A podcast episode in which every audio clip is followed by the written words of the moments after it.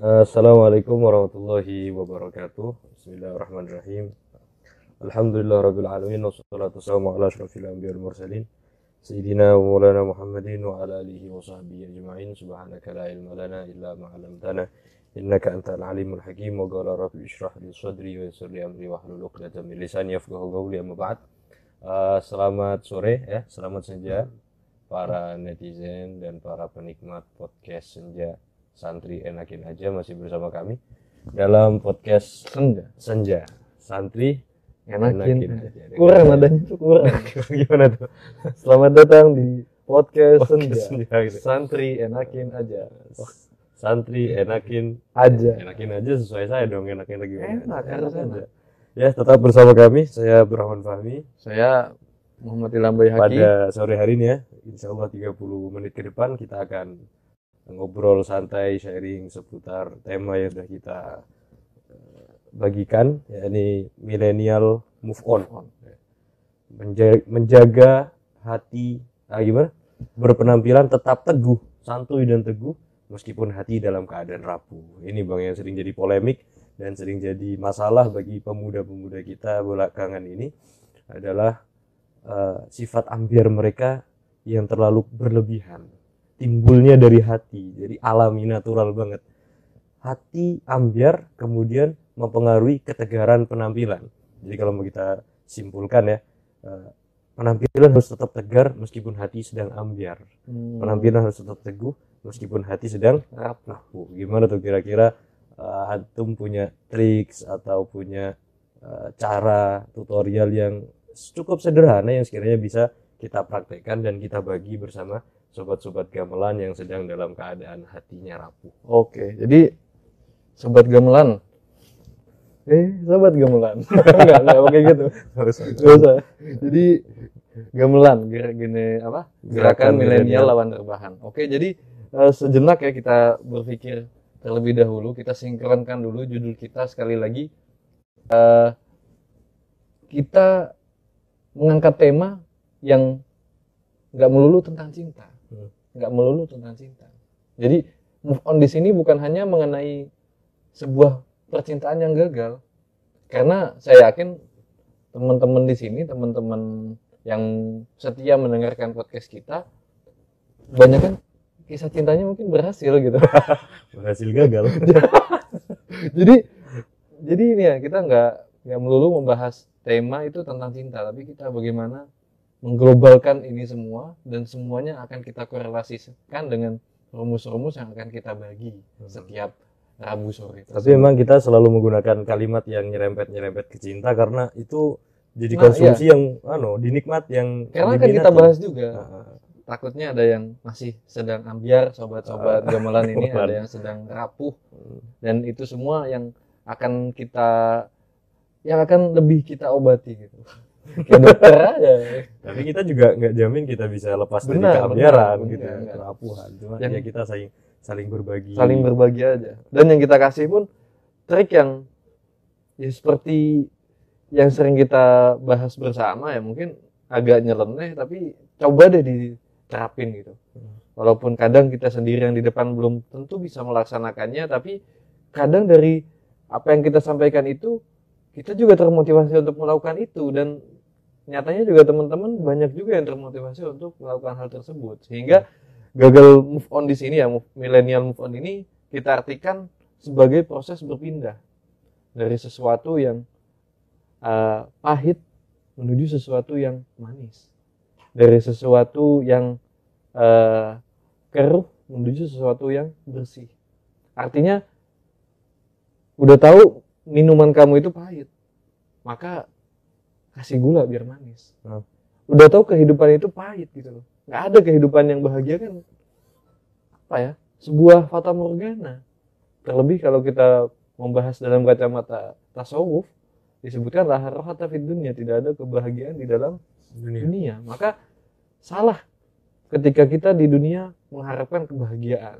Namun ketika it- kebahagiaan itu muncul itu adalah sebuah anugerah dari Allah kita mengharap tidak dikasih alhamdulillah kan gitu. Hmm. sehingga di sini kita artikan hidup di dunia udah susah udah sulit kok masih dibawa sulit? Hidup di dunia udah pahit kopi udah pahit tambah lagi dikasih pare gitu. Tambah lagi dikasih apa ya sesuatu yang lebih pahit daripada kopi maka jangan sampai kita terjebak dalam hal tersebut gitu kurang lebihnya. Sehingga ayo kita cari gulanya ayo kita cari pemanisnya ayo kita cari sesuatu yang indah untuk dinikmati. Sebuah kisah percintaan. Memang tidak semuanya berhasil. Ada fase di mana kita harus terjatuh dan gagal. Tapi di situ kita harus mencari apa pelajaran yang bisa kita petik dari kegagalan tersebut. Sayang dong. Pasangan udah hilang motivasi nggak dapet. Ya, masih kalau kita lihat ya eh, kalimat move on itu sebenarnya tidak harus mengartikan berhenti kan ya. Tidak. Banyak orang yang mengatakan eh, mengambil kesimpulan dari kalimat move on itu "Ah, udahlah kita berhenti melupakan enggak. Move on itu sebenarnya bukan melupakan. Kalau Anda yang berhasil merupakan sejatinya Anda ber- gagal untuk move on. Gagal untuk move Karena move on itu secara istilah pun kalau kita lihat ke Google Translate move on itu adalah berpindah. Jadi berpindah dalam suatu ruang lingkup kehidupan yang baru. Ketika dikatakan tadi oleh Bung Boyaki, ketika Anda sudah punya hidup yang pahit, kenapa Anda masih tertahan untuk menikmati menikmati kepahitan itu. kepahitannya? Harus berpindah. Itulah hakikatnya move on. Jadi move on itu bukan berhenti, kemudian melupakan. Tapi move on itu untuk menegarkan jiwa kita, kemudian bersiap melanjutkan perjalanan. Perjalanan dalam artian memperbaiki yang sudah lalu, memperbaiki yang buruk di mana yang salah, kita tembel di mana yang bocor, kita perbaiki lagi agar senantiasa hidup kita jauh daripada kata sengsara dan kesedihan. Karena nggak layak bro, kita hidup dalam dunia dengan kesedihan dan kesengsaraan itu nggak layak. nggak layak banget. Nah, apalagi pemuda gitu. Mm, ya kan? Eh, udah masa muda itu kan harusnya diisi dengan kebahagiaan. Iya. karena kita belum ada beban. Belum ada beban ya tanggung jawab untuk mencari nafkah. Paling yang kita ngidupin diri sendiri kan Hmm. belum ada anak yang harus kita besarkan yang harus kita bina dia belum ada tanggung jawab lain lah. Mungkin ke ngurusin diri sendiri aja. Ya, ya, masih ya. belum bisa bahagia. Gimana nanti ketika dia sudah berkeluarga? Dan kenapa pemuda ini eh, nggak boleh banyak sedih kita masih di muda? Karena eh, kita masih punya banyak energi untuk berpura-pura bahagia. Kalau anda pernah nonton film ini nih. Saya pernah saya teringat sebuah eh, percakapan di film ini. Eh, calon bini yang diperanin Michael Zid Michael Zidut waktu itu jadi kenapa pemuda itu punya eh, bisa lebih bahagia dari orang tua? Padahal nggak ada batasan gitu yang muda juga bisa galau yang tua pun juga bisa galau. Tapi kenapa identiknya pemuda ini eh, selalu punya cara untuk bisa kelihatan bahagia? Karena apa? Kita masih punya banyak energi untuk berpura-pura bahagia. Manfaatkan energi anda. Jangan dibuat sia-sia hanya dengan rebahan dan lain sebagainya. Nah, itu. kenapa dia gagal move on? Karena pin badannya aja nggak bisa. pindah gitu. badan aja nggak bisa gimana pindah hati. Jadi eh, putus cinta ya putus cinta itu bukan jadi masalah sebenarnya karena banyak orang yang sebenarnya punya banyak masalah yang lebih harus direnungi daripada hanya sekedar putus cinta apa orang yang putus sebelum jadian ada nggak tuh Ada sih. Ada. sebelum jadian ya Orangnya pergi. nanti kita kalau udah balik Ya. jadi kenapa sih kadang kita sudah pernah bahas ya masalah ini kenapa orang tuh banyak sekali merasakan galau sehingga eh banyak sekali merasakan sumpah karena kita selalu terlalu merasa memiliki itu kuncinya ketika anda merasa Memiliki. merasa memiliki kemudian or hal yang anda rasakan itu hilang maka di situ adalah konflik pertama yang terjadi dalam diri kita Benar, maka, benar. maka saran saya ketika kita datengin sesuatu, ketika kita punya sesuatu, kita ketika kita dekat sama seseorang, jangan terlalu merasa memiliki. Karena hakikatnya semua itu milik Milik Allah. Allah. Maka kita kan sudah belajar tasawuf milenial kemarin ketika uh, di ma- masih webinar tuh, masih Hmm. webinar belum kita di podcast tentang zuhud ya. Bahwa kita harus menerapkan konsep zuhud dalam hidup kita. Ketika didatangi nggak seneng, ketika ditinggal nggak nggak sedih, ketika punya dia nggak sombong, ketika nggak punya dia nggak kepengen dan lain sebagainya. Ketika kita su- sudah bisa menerapkan hal tersebut, maka sejatinya kita telah belajar dari rasa memiliki berpindah kepada hanya sekedar rasa dititipi. Dari memiliki dan dititipi itu kan beda. Beda, beda Tukang banget. parkir sama tukang showroom mobil beda banget. Beda banget. Tukang showroom mobil itu lempar kaca mobil marah. Kalau tukang parkir, eh bodo amat. mobil orang. Paling dia minta maaf aja, Pak. Maaf, Pak. Tugas saya parkir, bukan jaga mobil Anda. Salahin satpam yang di depan, dia tidak menjalankan tugasnya dengan baik. Ya, akhirnya eh, buat teman-teman nih, maka jangan pernah kita merasa memiliki Mm. yang dulu mandang ojek Oh, tukang ojek. Hmm. Siapa yang memandang tukang ojek itu sebagai sebuah potensi untuk menjadi lapangan kerja yang begitu besar? Akhirnya sekarang ada Gojek, ya kan?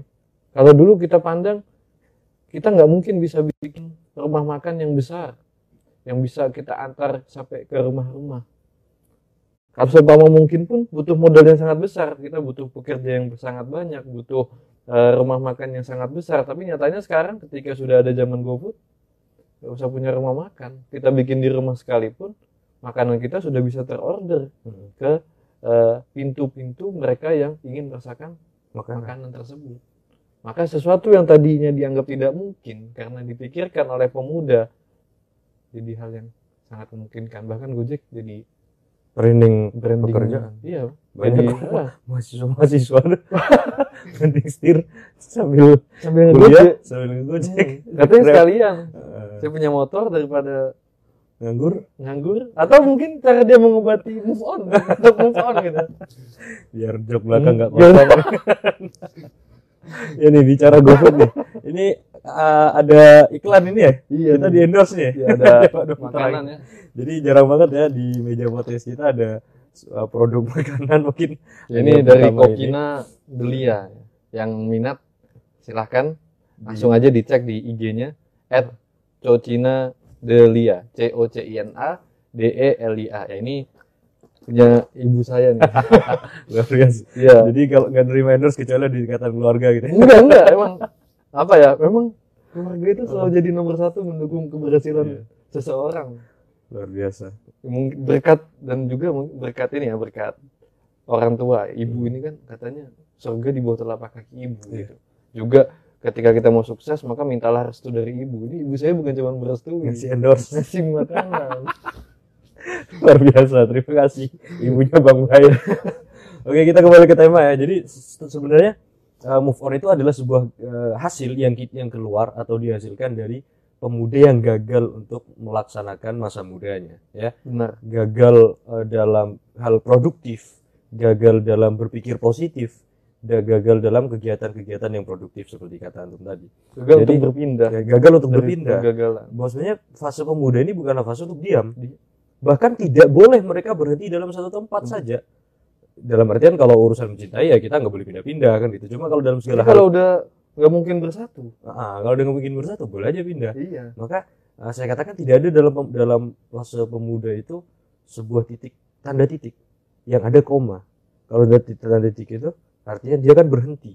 Kalau tanda koma dia masih harus berjuang, berjalan, mencari jalan keluar dan tempat yang paling nyaman. bahkan yang paling bagus anda tanya Tanda tanya karena hayatul ilim visual visual hidupnya sebuah ilmu itu Wal dengan amal. pertanyaan wal amal wal amal Iya. Ya, dan beramal dengan hal tersebut. Nah, Jadi itu. gini mas, eh, kalau saya menyimpulkan ya, pemuda itu harus kalau mau sukses move on, Move on. bergerak, berpindah. Kalau anda mau ber- berubah, kalau anda ingin membuat hidup anda lebih indah, tapi cuma mau diam di tempat saja, jangan jadi manusia, Hmm. jadi Jadi- kepompong. Jadi cukup diam, jadi kupu-kupu. jadi Tebun tapi kalau nggak ditebang pohonnya, kalau Iya. pohonnya ditebang nggak tahu Iya. Jadi kalau anu ya uh, hayatul ilim visual Wal amal biha. wal amalu bih. Dan kita uh, sambungkan lagi nih relasinya ke hayatul fata. Wallahi bil ilmi wat tuqa. kehidupan pemuda itu dengan ilmu. Kalau enggak dengan ilmu pemuda enggak bisa dikatakan hidup. Mati sudah. Wa wabil jahli qabla mauti mautun bi ahli.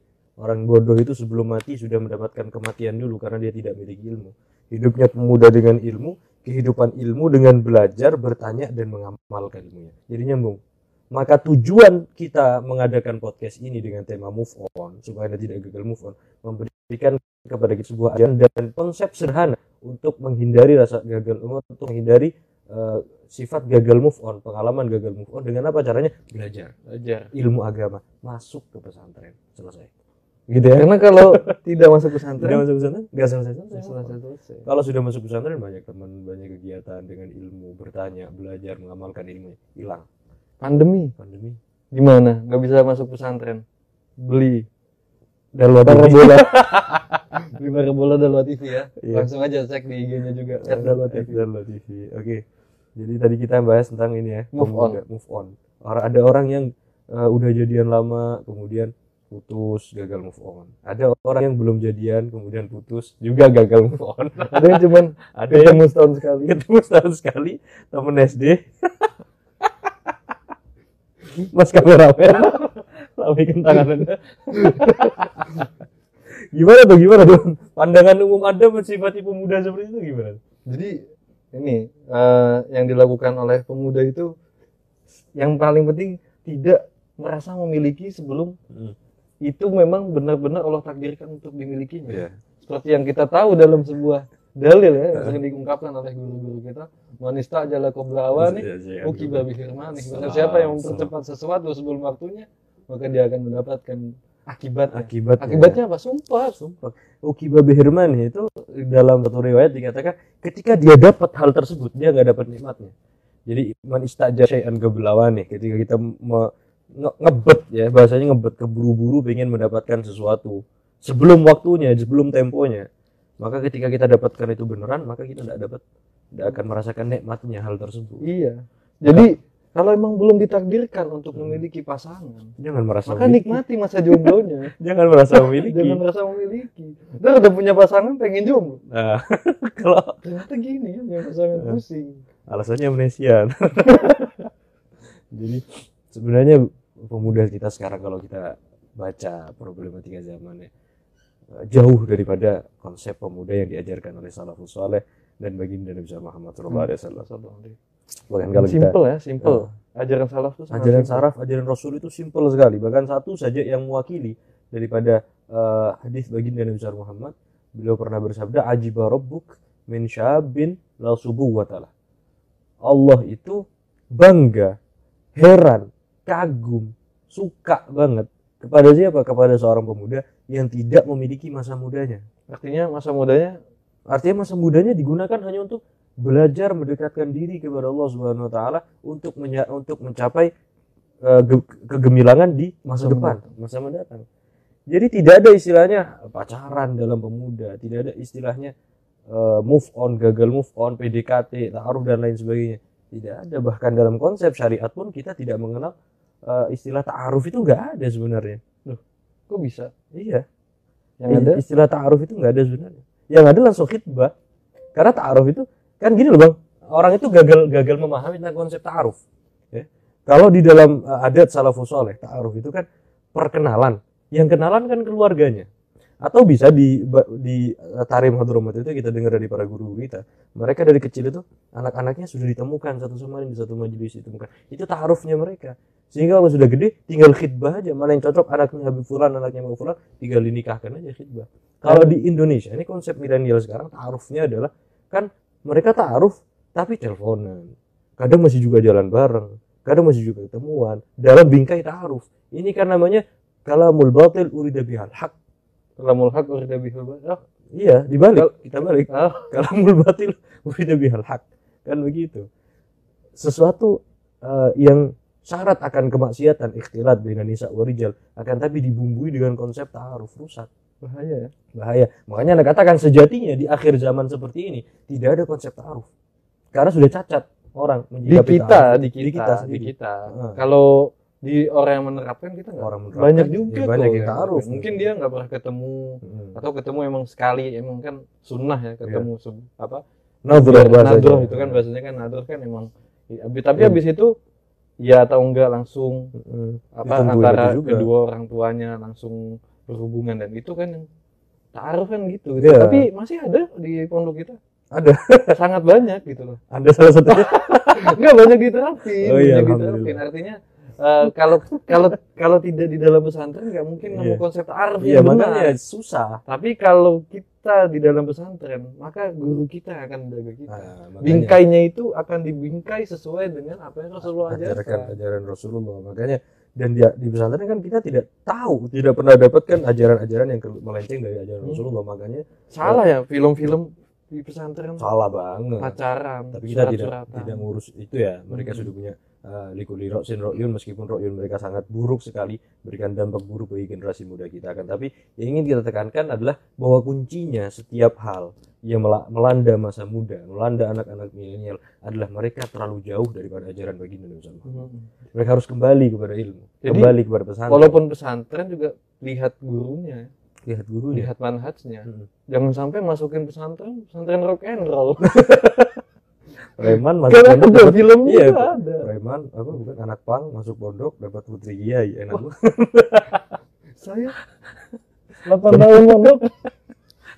Anda 10 Eh, tahun 10 mondok ya. Kalah sama anak pang. anak ustaz aja nggak bisa bayangin jadi begitu ya makanya eh, intinya konsep eh, untuk menjaga generasi muda kita itu mudah masuk ke dalam pesantren maka beruntung kita yang ada di pesantren teman-teman yang sedang ada di rumah. Mungkin liburan di pesantren pastinya rindu kepada pesantren. Karena pesantren itu tempat yang paling cocok untuk membina masa muda kita. Iya benar. Sikap mentalnya sikap ya, artinya mental terbentuk. Cuman nih Mas, eh, gimana ya sudah terlanjur sudah terlanjur sakit. Hmm. sudah terlanjur gagal move on. Iya. ya kan? Gimana cara mengobatinya dengan singkat gitu dengan cepat? Karena dia udah terlanjur udah tiga tahun mungkin ditinggal oleh pasangannya tapi dia belum bisa menerima kenyataan. Atau sudah eh, empat empat- lima tahun ya kan? Hmm. yang ketika dia mau mondok ya ketika dia mau mondok "Ah, aku mau mondok nih mesti berubah akhirnya diputusin.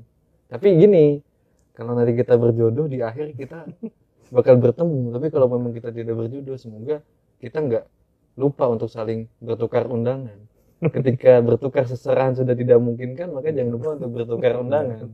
Eh tiba-tiba pas lagi tengah-tengah mondok nikah. Si ini yang pernah bangun komitmen bareng. Itu kan udah terlanjur itu loh. Waduh gimana nih? Ada trik nggak? Kalau Supaya biar kalau cepat memang gitu. begini ya kalau trik tercepat saya, saya itu memang kalau menurut eh, kembali kepada pri- kepribadian saya saya itu punya moto hidup kan hadapi jalani lupakan. Jadi saya itu sangat susah untuk teringat karena memang daya ingat saya rendah. Karena daya ingat saya kecil. Jadi eh, saya memang cepat banget untuk melupakan gitu loh. Makanya banyak Hmm. orang yang heran ah ente mah enak banget punya konsep hidup hadapi jalan lupakan kalau kita kan susah. Begini loh. Saya kalau pelajarin aja. saya pelajari lupa lupa. Gimana pengalaman? Seindah apa pun. Satu hal yang tidak pernah saya lupakan di dunia orang tua saya selesai. Karena saya punya teman siapa lupa gitu loh jadi bagi saya kalau mau bisa cepat menghadapi uh, melupakan suatu ingatan suatu peristiwa suatu pahit kejadian Nah, maka buat diri kita sibuk. Ya? Buat diri kita sibuk. Kalau nggak sibuk nggak akan bisa. Buat- Wabil khusus sibukkan dengan kegiatan-kegiatan yang positif. Baca Quran, sholat, insya Allah. wajib kalau salat Iya. Bukan sholat sunnah. kalau salat Nah, makanya gerakan hijrah itu kan memang sekarang sedang digalakkan untuk mengantisipasi kegagalan-kegagalan move on yang rawan terjadi bagi generasi milenial Indonesia. Benar. Mereka eh, putus dari pacaran mereka. Pacaran mereka akhir selesai. Kemudian apa caranya untuk supaya mereka cepat move on? Baca Quran. Gerakan hijrah. Baca Quran bareng. Seperti yang beberapa waktu lalu sangat viral seorang eh, artis ya, yang dia gagal nyalon di Sumatera di provinsi Mhm. Sumatera mana tuh kemudian mendirikan gerakan milenial mengaji iya iya jadi iya. pelarian emang betul cuma cara dia yang salah ada beberapa kesalahan yang mungkin dia lakukan tapi ala kulihal cara dia untuk uh, melupakan ke- uh, peristiwa yang menyedihkan bagi dia dengan memperbanyak baca Quran itu bagus. Bahkan itu anjuran bagi Nabi Muhammad SAW anjuran Allah untuk selalu memperbanyak zikir khususan zikir baca Quran. Lebih dikirlah qulub. qulub. Tenang hati kita. Jangan mikirkan dia lagi sudah bahagia sama orang lain. Kalau kayak bahasanya easy kita hanya ditakdirkan untuk menjaga, Menjaga. bukan memiliki. Emang ini ya kalau bahas move on ini mestinya ada Bung Easy ini dia Supaya- pengalaman pengalamannya sangat banyak banget dia ah, luar biasa lah isinya karena ini juga sih kadang ada yang apa ya dia mungkin bisa melupakan Hmm. tapi setiap ketemu tempat yang di situ banyak kenangan dengan orang tersebut dia akan teringat apakah itu manusiawi manusiawi banget. Hmm. Jadi memang kan kita katakan tadi move on itu nggak bisa bukan bukan dalam artian melupakan. Kalau kita berkata move on itu adalah melupakan, ketika kita ingin ketika kita hubungan kita kandas ya, masalah hubungan kita kandas dengan seseorang, kemudian kita bisa melupakan dia totalitas. Tidak melihat tempat yang sering kita jalani yang mereka jalani bareng tempat yang sering mereka lewati tempat mereka nongkrong tidak mengingat kegiatan-kegiatan mereka barang-barang pemberian mereka sudah dibuang dan lain sebagainya. Itu malah orang yang justru gagal move on. Karena mereka berhasil melupakan. Karena move on itu tidak bisa melupakan. Orang orang yang lagi kamu siapa? Ah Iya. itu ya nu kesurupan. Dan lain sebagainya pura-pura kesurupan.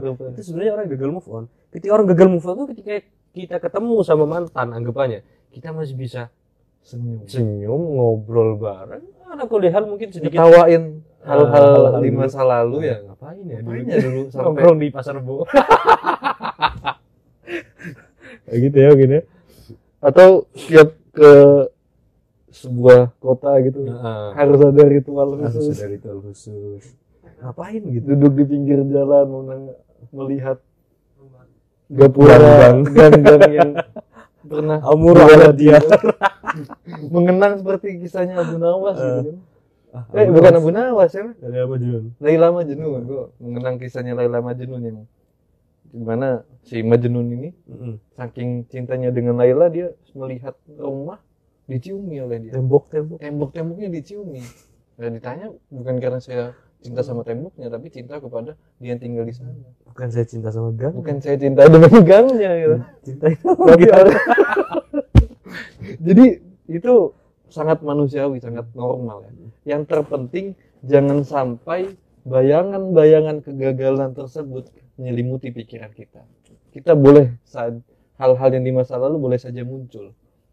Itu sangat manusiawi dan sangat kita wajarkan, tapi jangan sampai sesuatu yang muncul itu membuat kita kehilangan produktivitas. produktivitas Contoh Jadi, lain juga ya, bukan cuma tentang gagal dalam percintaan. Hmm. Itu juga kalau di sekolah atau di pesantren ini ada gagal naik kelas. gagal naik kelas Nah ini juga harus move on. Jangan sampai kegagalan itu membayangi lagi akhirnya gagal lagi, gagal lagi nggak naik naik nggak naik naik.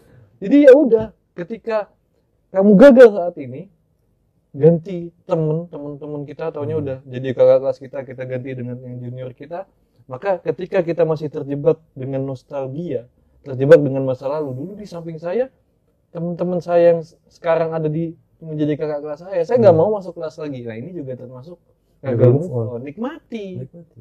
makanya kan hadapi jalani jalani lupakan lupakan lupakan yang nggak enak-enak. Hmm. yang enak-enak ingetin terus. Ya jadi ini juga termasuk yang harus kita ini ya kita harus move on ini ya. Iya. karena bahaya kalau sampai kita gara-gara nggak naik kelas akhirnya kita kehilangan masa produktivitas kita ketika muda. Karena kan banyak di pondok atau di sekolah itu ketika dia gagal naik kelas depresi.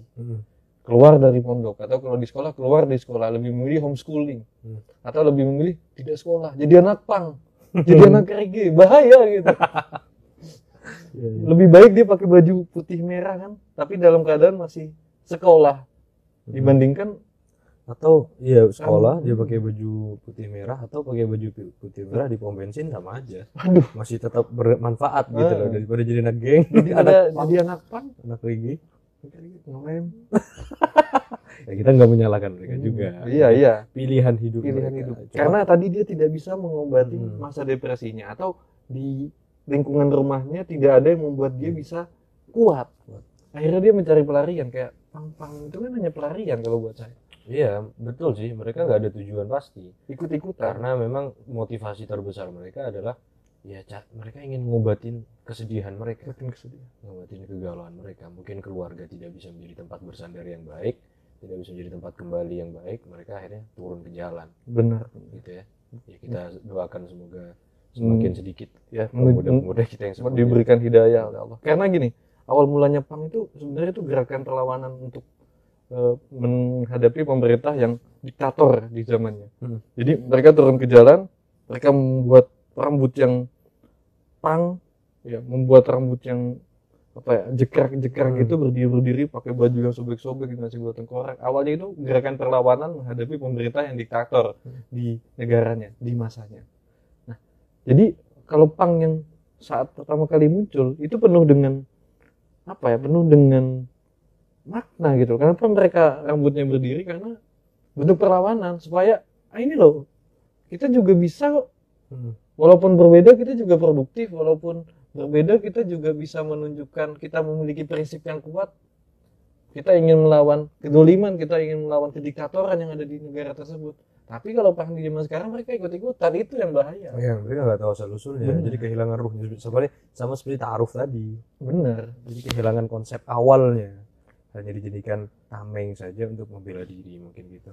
Oke, sudah 30 menit kita bersama ini bang di Oke. podcast senja dengan tema move on, gagal move on, nilainya gagal move on ya. Eh, millennial move on ya tetap millennial move on. santuy tetap santuy dan teguh meskipun hati, hati sedang rapuh. sedang rapuh. tetap tegar meskipun hati sedang ambiar gitu ya oke terima kasih atas kebersamaannya para netizen para penonton tetap eh, setiap Rabu sore ya stay bersama kami kita akan tetap eh, bersama Bang Bayhaki dan insya Allah dengan para narasumber narasumber Narasumber-narasumber bintang lain. tamu bintang tamu yang kita hadirkan dan dengan tema-tema yang menarik tentunya juga kita sudah ada eh, MP3 kita ya dalam Spotify. Spotify di Spotify tentang podcast kita jangan lupa disimak. Insya Allah dua hari lagi sudah bisa kita nikmati di dan juga insya Allah bakal ke YouTube juga untuk Bakal ke memudahkan teman-teman juga. Karena konsepnya ini kita ingin membantu teman-teman yang mungkin pengen belajar atau pengen mendengarkan sesuatu tapi penuh dengan hal-hal yang bermanfaat juga gitu. Hmm. karena saat ini kan kita kekurangan idola yang kita sering bahas. Kita krisis idola kita krisis sebuah eh, figur yang sangat jarang sekali untuk bisa diikuti dengan baik. Akhirnya ketika figur yang diikuti tidak baik muncullah tadi gagal move on. Percintaan gagal lebih memilih bunuh diri. Hmm. ya kan? Banyak sekarang menulis namanya dengan darah. Jadi untuk menunjukkan rasa cintanya. Coba kalau anda prestasi jangan pakai darah, bikin hal yang viral gitu. loh. Hmm. Penjual odading kan gitu. Ketika dia masa pandemi, nggak ngeluh, nggak dia iya, Iya, dia iya. tetap fokus jual odading sehingga Allah anugerahkan kepada dia dari keistiqomahan tersebut viral bermodal pemasukannya dari 500 ribu, omsetnya 500 ribu per hari jadi 50 juta. sampai ngantri tuh. Ngantri banget. Walaupun kata-katanya ada yang nggak bisa kita tiru ya, karena ada kalimat yang tidak bagus. Gitu. Oke, ada pertanyaan? Coba dibacakan. Dari siapa? dari Aulia dan Zizi. Hmm. Bang Ustaz, kalau kita susah move on move onnya ke orang yang telah kembali ke pangkuan sang kholik, gimana caranya agar Kita bisa, susah melupakannya agar tidak begitu susah melupakan. eh, jadi Itu sudah terjawab sih sebenarnya tadi Iya. ya. Eh, kita harus pahami bahwa apa yang dianugerahkan ke kita di dunia itu adalah sebuah titipan. Hmm. Jadi ketika yang memiliki titipan itu mengambil, maka kita harus ikhlas, ya kan? Eh, jangan sampai ketika terlebih kalau dia sudah meninggal dunia, maka yang kita bilang tadi jangan kita lupakan, tapi move. Kalau ketika dia masih hidup, kita mencintainya. Ketika dia sudah meninggal, kita lebih cintai dengan doakan setiap malam Jumat jangan lupa membaca tahlil, mengirim yasin. Bahkan Abu Ya Hasan guru kita kan ketika masih hidup sudah selalu berpesan, apakah nanti kalian murid-muridku ketika sudah meninggal tetap mau membacakan yasin kepadaku? Karena tadi mengingat adalah bukti cinta. Terlebih ketika kita mendoakan. Di situ bukti yang hakiki dan sejati melebihi dari omongan belaka. Kalau cinta semua bisa. Tapi kalau membuktikan cinta hanya orang yang benar-benar memiliki kecintaan dalam hatinya yang bisa. Jadi eh, semoga yang bertanya ini bisa tetap mencintai, cuman memang ranahnya lain. Ya, ranahnya lain. Kalau dulu mencintainya dengan perbuatan, sekarang kita doakan doa. dia, kita doakan dia. Dan Kita harus perbanyak. untuk untuk lebih mudah kita bergerak, kita harus bisa sadari bahwasanya kalau sudah eh, kembali ke pangkuan sang kalau bahasa dia, berarti dia memang ditakdirkan bukan untuk kita. Benar. bukan jodoh Anda, bukan jodoh kita. Karena yang berjodoh itu pasti akan bersama-sama. Setidaknya kalau Anda ingin mendapatkan anugerah jodoh, dijodohkan dengan dia, ya insya Allah nanti diper- dipertemukan di akhirat kan gitu. Jodoh itu Amin, akan amin. kekal sampai di akhirat. Kalau ternyata Anda dalam keadaan seperti ini sudah berpisah, belum bisa saling mengingatkan, belum bisa saling memperbaiki diri, kemudian bisa dalam artian dia meninggal dunia berarti sadari dia bukan jodoh. Cari lagi. Tapi jangan lupakan tetap doakan, Doakan, semoga dipindahkan, eh, ditempatkan di tempat yang Ada lagi Sesuai. pertanyaannya? oke terima kasih ya. Sudah kita akhiri tadi sudah 30 menit kebersamaan kita. Tetap saksikan podcast senja insya Allah setiap Rabu. Setiap Rabu senja, Rabu sore. Rabu sore dengan tema-tema yang menarik insya Allah seputar problematika pemuda di akhir zaman. Dan nantinya akan ada bintang tamu bintang tamu insya Allah setiap dua minggu sekali kita hadirkan bintang tamu untuk menambah renyah obrolan kita dalam podcast senja ini oke terima kasih sobat gamelan